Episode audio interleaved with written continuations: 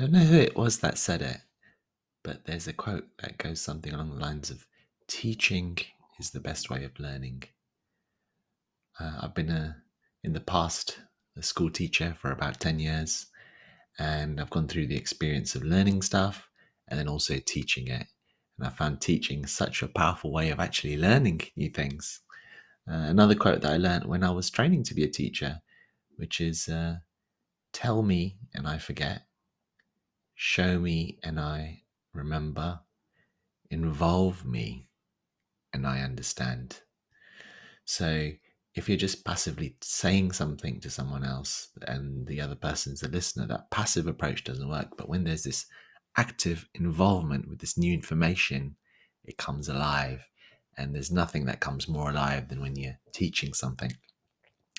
So, this is the Teach Mindfulness podcast. My name's Shamash, and today we're exploring the idea of the importance of practicing teaching regularly. Now, um, I want to share a little story with you. I'm not sure if I've shared this with anyone actually.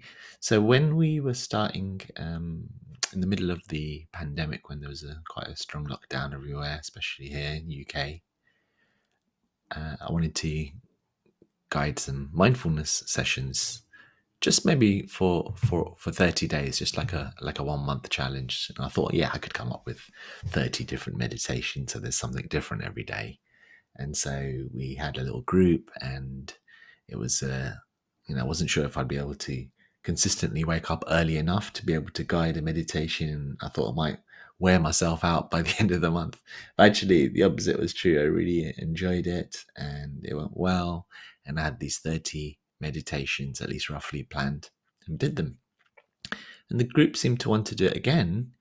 And that was when I thought, how am I going to come up with another 30 meditations? We've just done 30 and might be a bit strange to guide the same one again and again.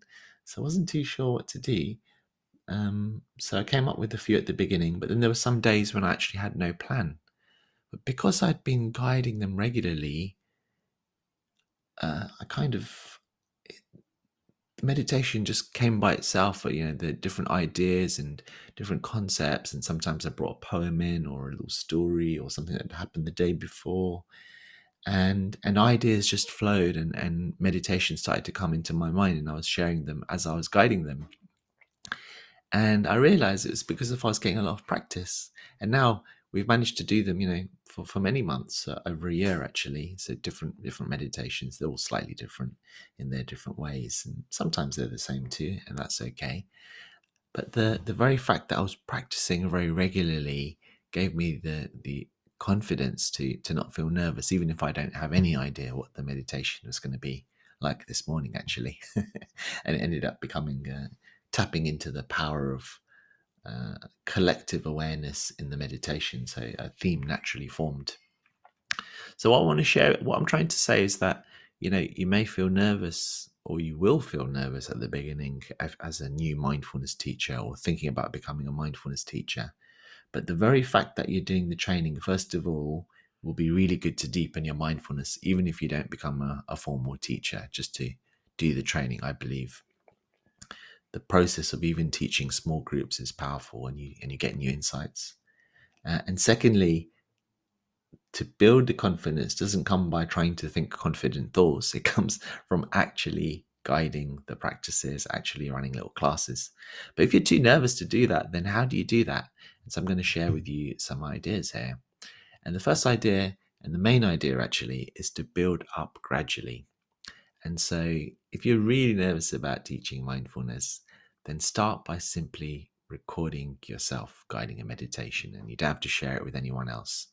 You can get your phone and you put the recorder mode on and just record one minute or two minutes or three minutes of guiding some favorite meditation of yours, whatever your mindful practices that you really like mindfulness of breath or body and just guide it in your style. You're not going to share it with anyone else. It's just between you and your your phone or wherever you're recording it and that's it and it seems a bit weird to do that but try it and you'll find that it does actually have a really positive effect and it starts to build confidence straight away so you could do that a few times some people are okay with listening to their voice coming back some people don't like to hear their voice either way is fine. You don't even have to listen back to it if you don't want to.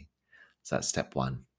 Step two in building up your confidence and getting into teaching regularly is to record something and then share it with a friend and then see what they say. Let them try it out and uh, hopefully they'll give you some good feedback. You can even tell them, just tell me what you liked about this because I'm just starting out building my confidence.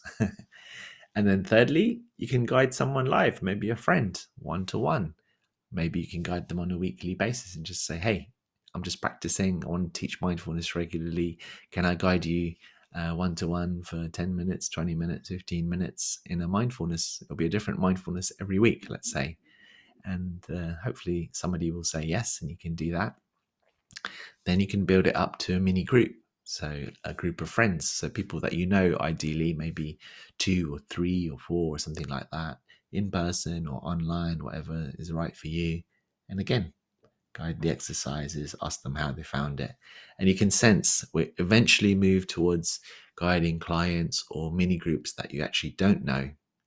Uh, and then that can gradually build up until you, uh, you know, go on to, to, guiding lots of people. I don't know, or teaching classes that you'd really love to.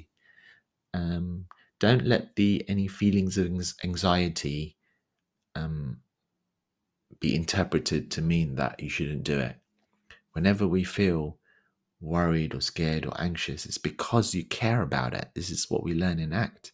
We hurt where we care. So if you're starting to feel anxious about guiding meditations because you want it to go well, you want it to go well because if you care how it goes. And if you care about how your mindfulness goes, it means it's important to you. So any sense of fear or anxiety around this area is actually a really positive sign if you didn't feel any anxiety, you didn't really care at all, there was no um, barrier, there's no sense of nervousness or any barrier at all. Okay, maybe you're lucky and you're just a very uh, relaxed person, but most likely maybe it's not it's not as, as important to you as it is to some others. So the flip side of our, our pain and our difficult feelings is actually what is gives us purpose and meaning. And so if it's if it, if you think mindfulness is important for you and if you feel a little bit nervous about teaching it to others maybe it's because it's really important for you to do that and so that could be a sign. You've all seen or probably many of you have seen that diagram where it says there's a little circle and it says your comfort zone and then outside of the circle where the magic happens. So the invitation here is to step out of that little comfort zone and out into where the magic happens, which is where some difficult feelings may come up for you. I shared an example of that with the, you know, how with this daily mindfulness club that I have, and I was nervous about guiding a new meditation every day, but now it's so meaningful for me to do that, and we're doing other things now as well, like the Teach Mindfulness Academy, which I'm uh, leaning into as well as something I that is really important to me. Um, so yeah, that's what I wanted to share about teaching uh, regularly and the importance of practicing teaching regularly and how you can go about doing that. Be creative. If you're already doing some teaching, where else can you teach it? Where else can you share? Who else could you share it with? And you can combine maybe free with some that you charge to make some income from. So getting that balance right. But any opportunities to keep sharing regularly will be good for you and will be good for those that, that participate. If you are a qualified mindfulness teacher or ACT practitioner and um, want this space for mini groups to practice teaching mindfulness with each other and learn other skills to build your confidence, then uh, check out the Teach Mindfulness Academy. Get, get in touch with me and I can share the link with you. And we're launching it next week, so that might be something of interest to you as well. Tomorrow, um, not exactly sure what we're going to be sharing actually. Maybe about how to manage difficult experiences. So sometimes when you are in a mindfulness class or you're teaching mindfulness one to one, you know, it may bring up some difficult emotions or some difficult experiences for for your members in your in your group. So how do you manage that? How do you manage these difficult experiences? That's what I'm going to be sharing most likely in our next episode. Thanks for listening.